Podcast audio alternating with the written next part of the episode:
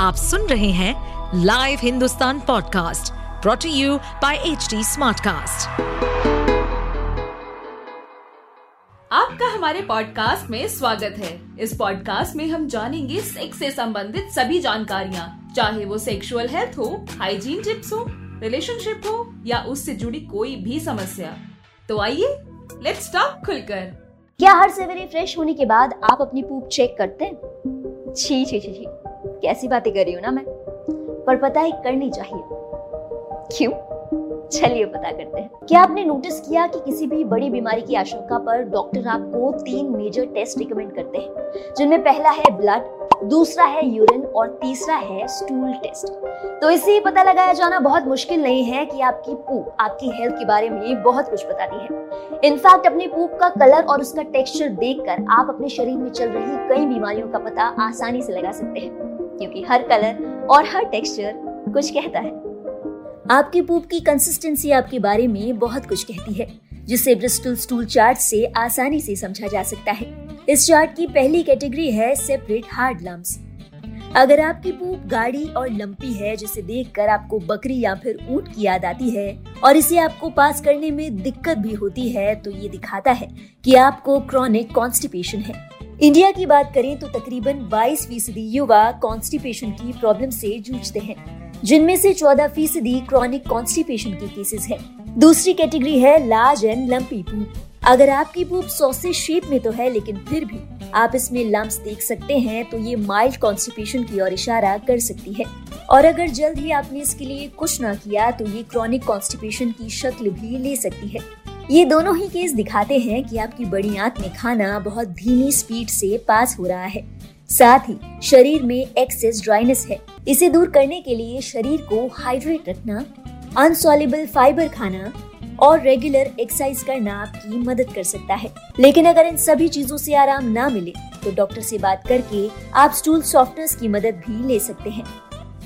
तीसरी कैटेगरी है crack sausage shape इस तरह की पूप को नॉर्मल कैटेगरी में शामिल किया जाता है। हालाँकि इसे भी बेहतर बनाने का विकल्प है। अगर आप अपने खाने में गर्म और नरम चीज़ें शामिल करें, इसी के साथ आप पानी की मात्रा भी बढ़ा सकते हैं। चौथी है स्मूथ सॉसेज शेप ये एक परफेक्ट पूप का एग्ज़ाम्पल है जो कि शेप में सांप की तरह स्मूथ और सॉसेज शेप में होती है। ऐसी पूप दिखाती है कि शरीर में सब कुछ चंगा सी। पांचवी कैटेगरी है सॉफ्ट ब्लॉब्स अगर आपकी पूप लंपी है, लेकिन ये लंप हार्ड न होकर सॉफ्ट है, और फ्लफी भी तो ये दिखाता है कि आपकी डाइट में फाइबर की कमी है। अपने खाने पीने पर ध्यान देकर इसे भी बेहतर बनाया जा सकता है। छठी है मुशी कंसिस्टेंसी अगर आपकी स्टूल मुशी कंसिस्टेंसी वाली है, लेकिन आप उसमें कुछ कुछ फ्लफी लम्स देख सकते हैं तो इसे माइनर डायरिया की कैटेगरी में शामिल किया जाता है। सातवीं और आखिरी कैटेगरी है लिक्विड कंसिस्टेंसी इस तरह की पूप सीवियर डायरिया का संकेत दे सकती है। आखिरी दोनों कैटेगरी ये दिखाती हैं कि खाना सिस्टम में पूरी तरह से प्रोसेस हुए बिना ही बहुत जल्द बाहर निकल रहा है। इसका एक कारण शरीर में गुड बैक्टीरिया की कमी हो सकता है। साथ ही शरीर में गर्मी बढ़ना और इरिटेबल बोल सिंड्रोम भी इसका एक कारण हो सकता है।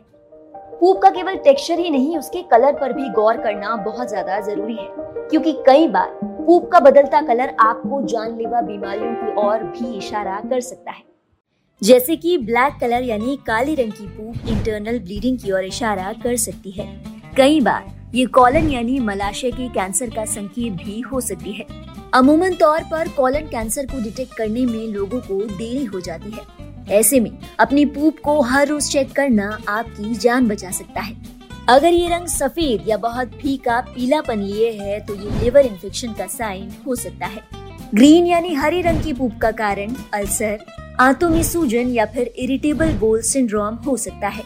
अगर आपके मल का रंग पीला है और उससे बहुत बदबू आ रही है तो ये बताता है कि खाना सही से डाइजेस्ट नहीं हो रहा।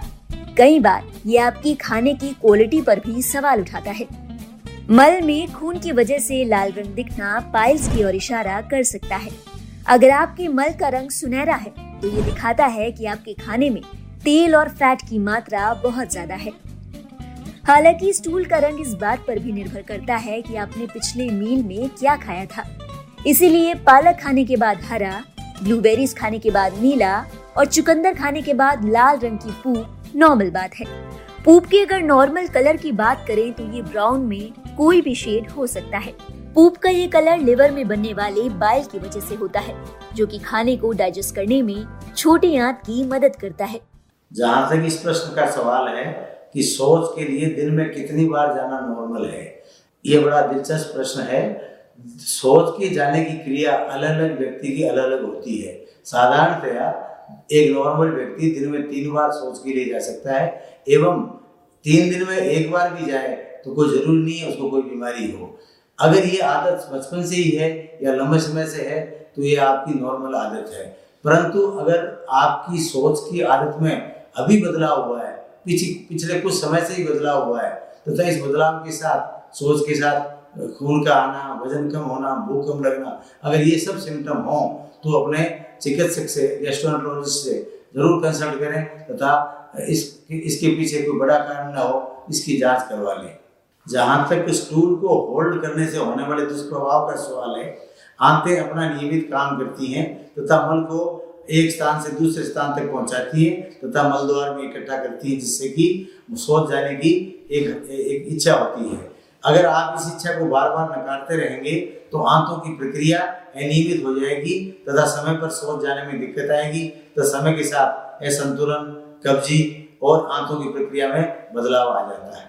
एक हेल्दी पूप आपके खान पान और लाइफस्टाइल से जुड़ी कई चीज़ों पर डिपेंड करती है। जैसे कि एक लंबी, अच्छी वॉक जो कि पेट में खाने गैस और वेस्ट को शेक करती है और आंतों में मूवमेंट होता है। इसी के साथ एक अच्छी और आरामदायक नींद और अपने खाने में भरपूर फाइबर का इस्तेमाल।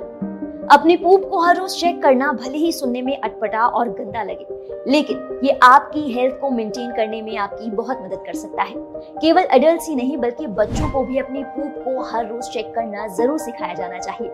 कई बार बच्चों के पेट में कीड़े होते हैं, जिनका पता भी स्टूल को देखकर आसानी से लगाया जा सकता है। इस पॉडकास्ट पर अपडेटेड रहने के लिए हमें फॉलो करें एट एच हम सारे मेजर सोशल मीडिया प्लेटफॉर्म पर मौजूद हैं और और ऐसे पॉडकास्ट सुनने के लिए log on to W W W dot H D smart cast dot com